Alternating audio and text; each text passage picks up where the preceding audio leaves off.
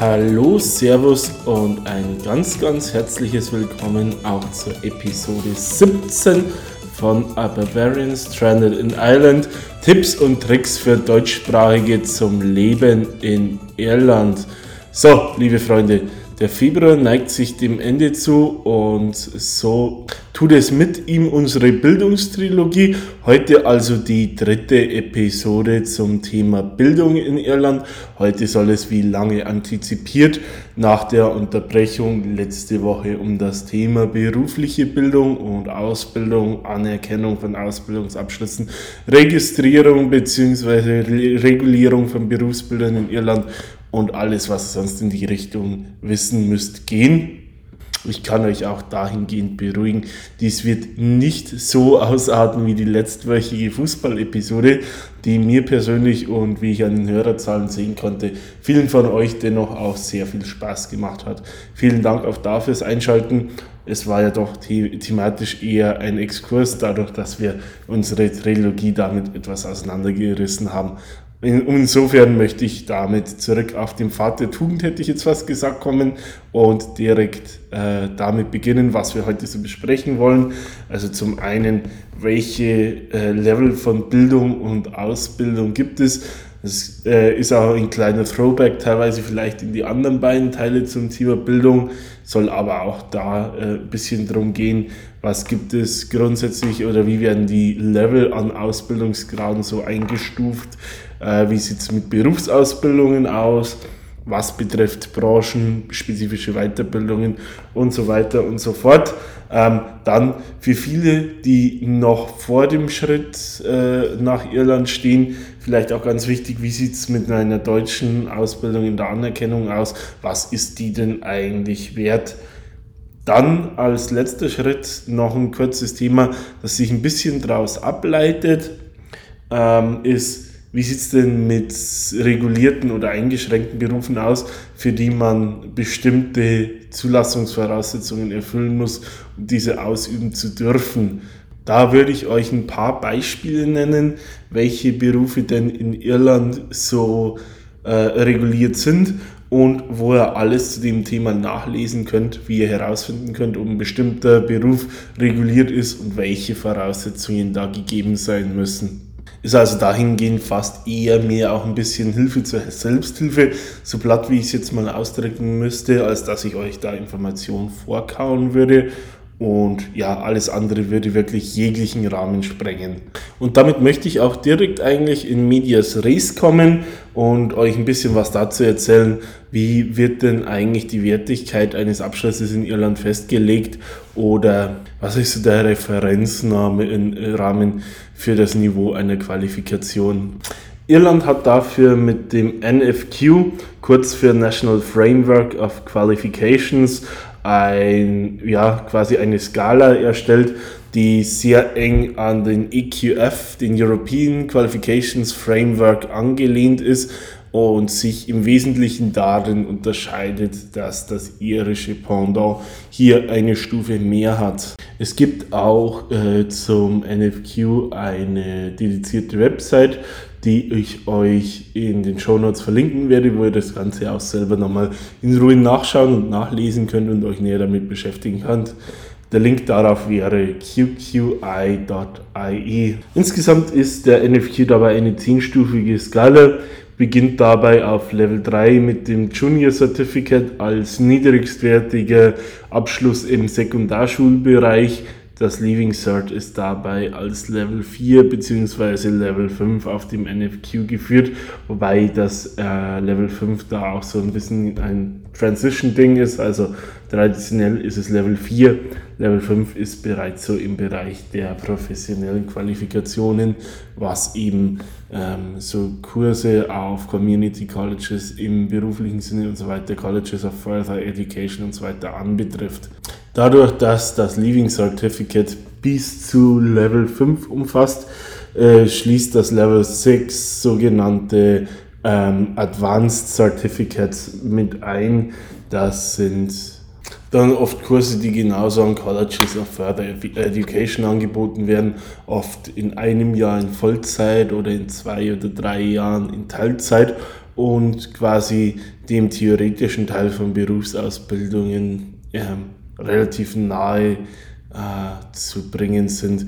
So kann man zum Beispiel ein Advanced Certificate, also einen äh, QQI 6 Award in Business und Administration mit dem theoretischen Teil kaufmännischer Ausbildungen vergleichen. Mit dem Level 7 geht es dann mit dem akademischen Bereich los, also Awards, die von ähm, ja, University of, of, Technology und Universities verliehen werden. Da haben wir Level 7 den Ordinary Bachelor und auf Level 8 den Bachelor of Honors.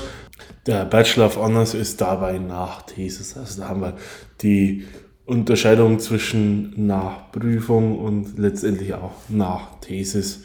Level 9 sind dann Postgraduate Certificates und Master Degrees und Level 10 der PhD, also der Doktor. Das sind so die Qualifikationen, die der NFQ bzw. QQI in seinem Index erfasst. Ich habe vorhin schon mit angeschnitten äh, das Thema Berufsausbildung bzw. Apprenticeship.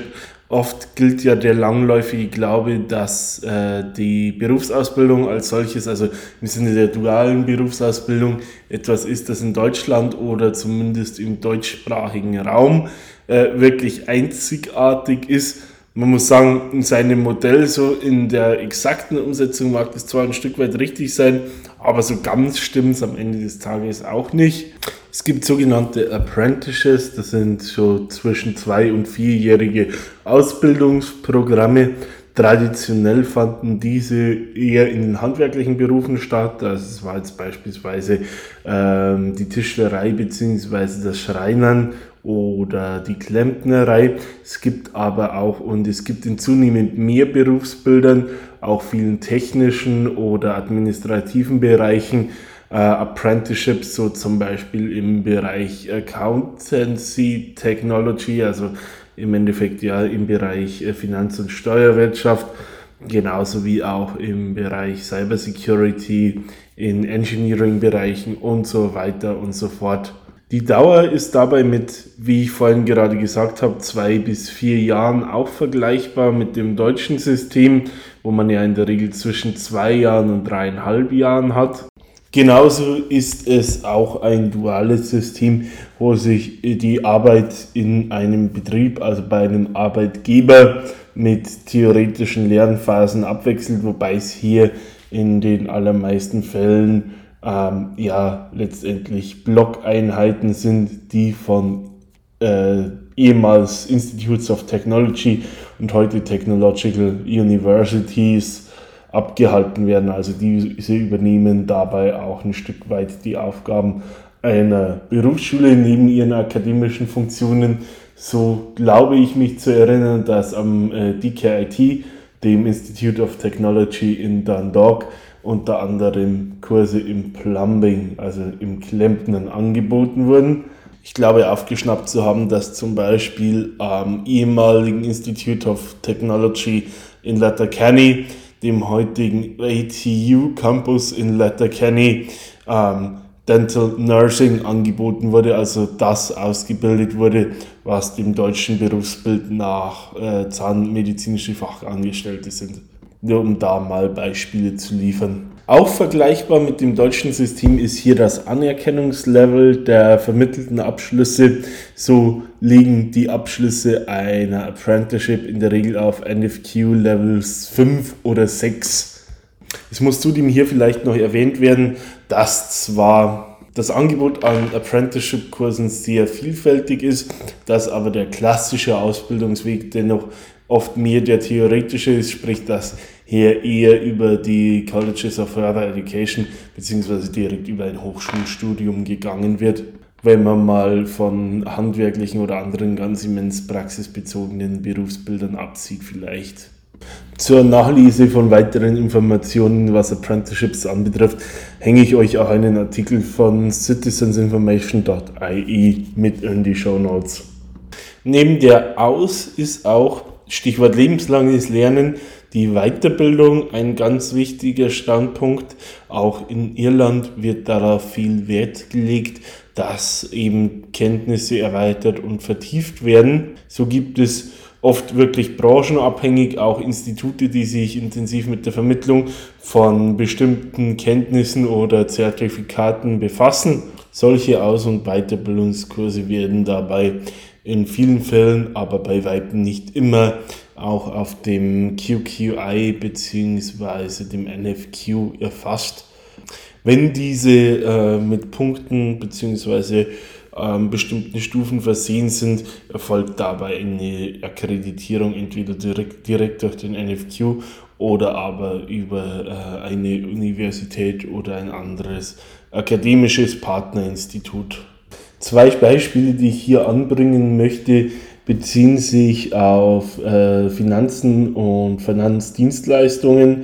So ist es in der Banken- und in der Versicherungsbranche nicht unüblich, dass äh, Leute, die in der Branche tätig sind oder Fuß fassen wollen, ähm, im Laufe ihrer Karriere einen sogenannten QFA Award erwerben im Bankenwesen oder CIP werden oder darauf hinarbeiten wollen, wenn sie im Versicherungswesen tätig sind. CIP steht dabei für Certified Insurance Practitioner, also zertifizierter Versicherungsexperte, beziehungsweise der angesprochene QFA Qualified Financial Advisor, qualifizierter Finanzberater im Bankensektor und im Umgang mit anderen Finanzprodukten, die keiner Versicherung zuzuordnen sind.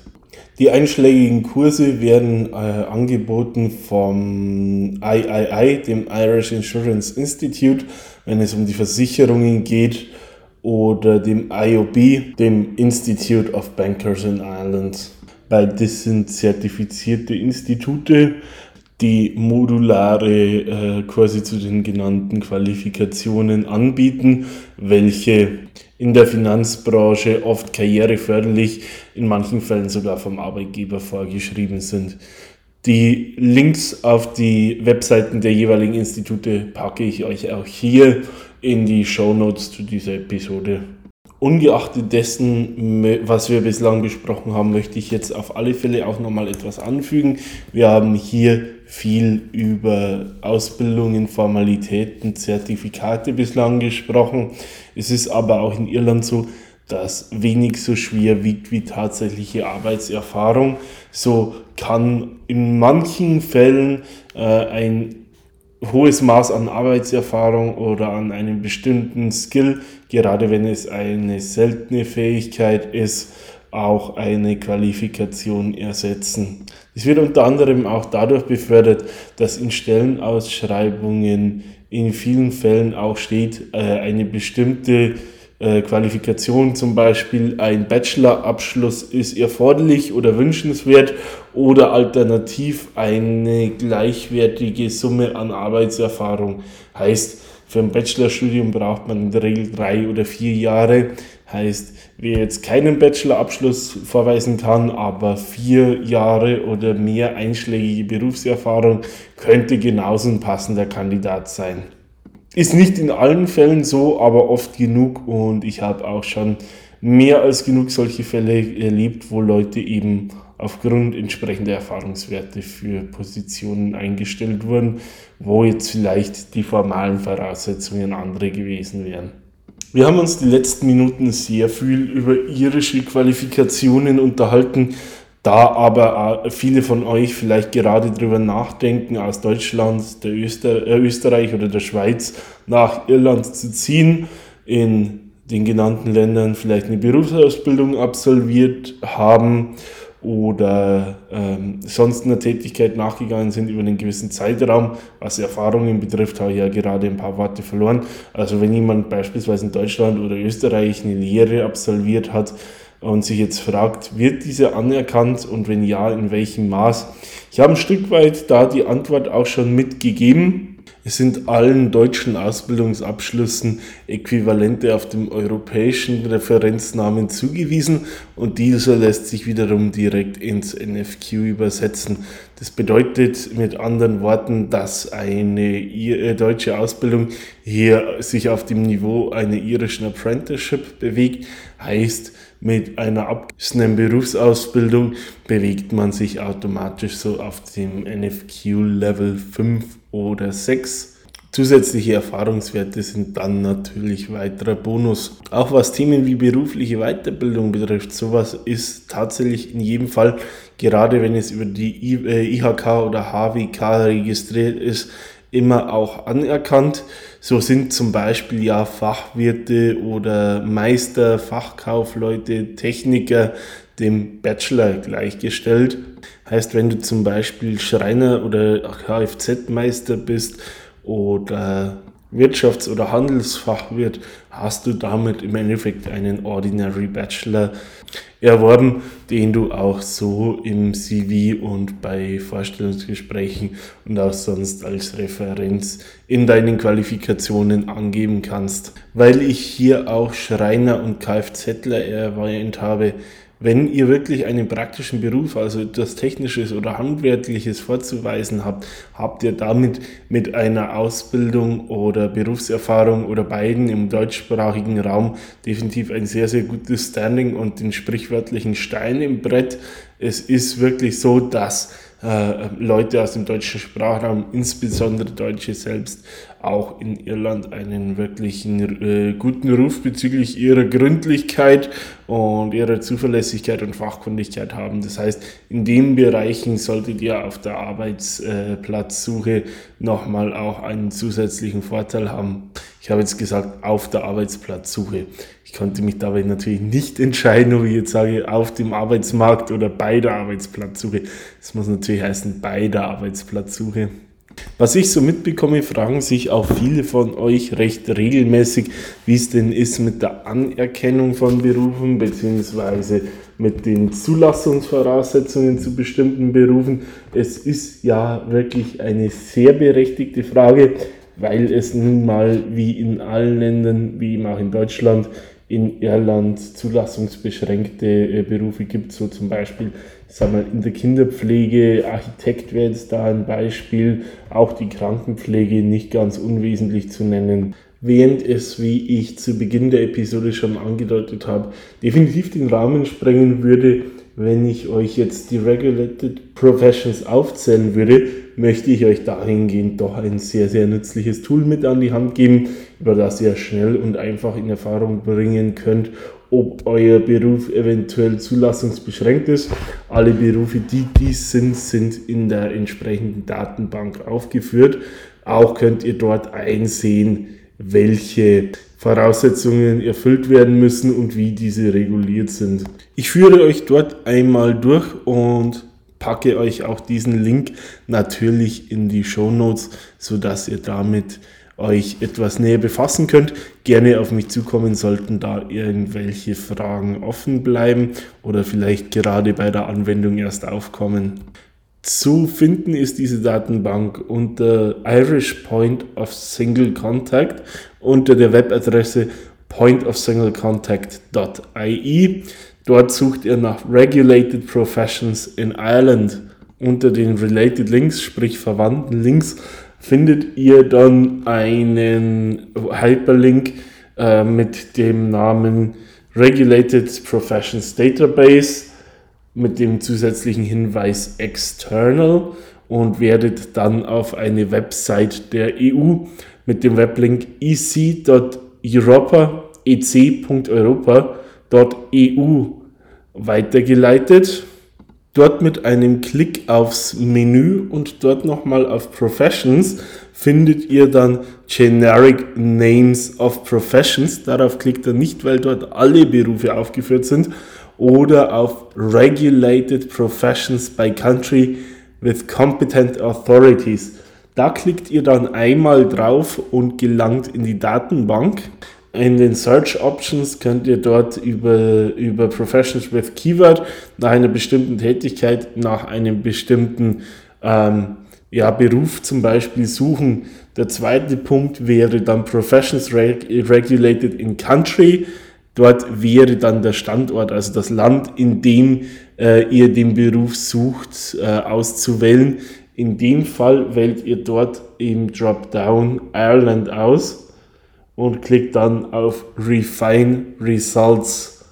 Ähm, übrig bleiben sollten dann nach aktuellem Stand 28.02.2023 229 Berufe für Irland. Diese findet ihr dann übersichtlich alphabetisch aufgelistet vor.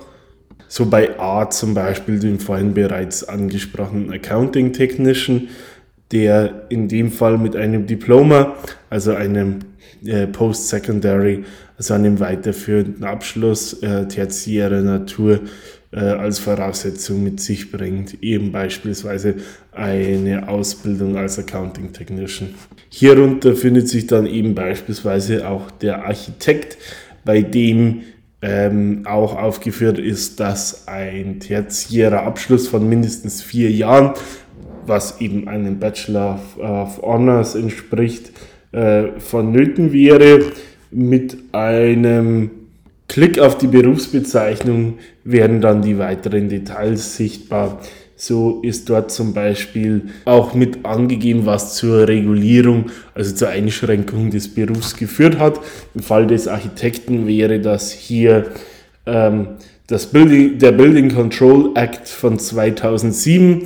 Ebenso aufgeführt sind hier weitere nützliche Links die auch weitere Informationen zur Regulierung oder zu einzelnen Berufsbildern mit oder einzelnen Bestimmungen zum Berufsbild mit beinhalten können. So könnt ihr euch euren Beruf heraussuchen und schauen, was grundsätzlich an Voraussetzungen erforderlich ist, wenn er denn überhaupt in der Liste auftaucht. Wenn er dort nicht aufgeführt ist, handelt es sich mit allerhöchster Wahrscheinlichkeit um keinen regulierten Beruf bzw. keinen beschränkten, zulassungsbeschränkten Beruf. Ich hoffe, dass dies zu allermindest einen guten Orientierungspunkt bildet und freue mich, wenn ich euch damit ein Stück weit weiterhelfen konnte. Sollten irgendwelche Fragen oder Anmerkungen dazu bestehen, gerne jederzeit direkt an mich melden, entweder per E-Mail, gerne auch über die sozialen Medien, Facebook, Instagram. Auch gerne jegliches allgemeine äh, Feedback zum Podcast ist jederzeit natürlich gerne willkommen. Genauso wie ich spreche es auch an dieser Stelle wieder an. Wenn jemand in irgendeiner Form mitwirken möchte, gerne jederzeit auf mich zukommen. Ich bin für Input aller Arten dahingehend dankbar. Ich möchte euch zum Abschluss nur auch nochmal einen kleinen Ausblick darauf geben, was uns im März erwartet, der uns ja morgen bereits bevorsteht. So werden wir uns in der nächsten Woche, ich habe es auch schon mit angedeutet, vermutlich etwas über Bier in Irland unterhalten und dann passend zum Jahreszeitraum in der Woche darauf über den St. Patrick's Day, genauso wie vermutlich endlich der Website-Launch ins Haus steht. Dieser wurde ja doch auch zu Genüge vertagt und auch dazu wird es in der zweiten Märzhälfte ein paar Worte meinerseits geben. Wenn Fragen dazu bestehen oder ihr weitere Anmerkungen habt, wie schon gesagt, kommt gerne auf mich zu. Ansonsten bedanke ich mich wie immer sehr herzlich bei euch fürs Zuhören, wünsche euch an dieser Stelle erstmal noch einen schönen Abend, bleibt gesund, macht's gut. Wir hören uns dann in der nächsten Woche. Ciao, Servus und bis bald, sagt euer Max.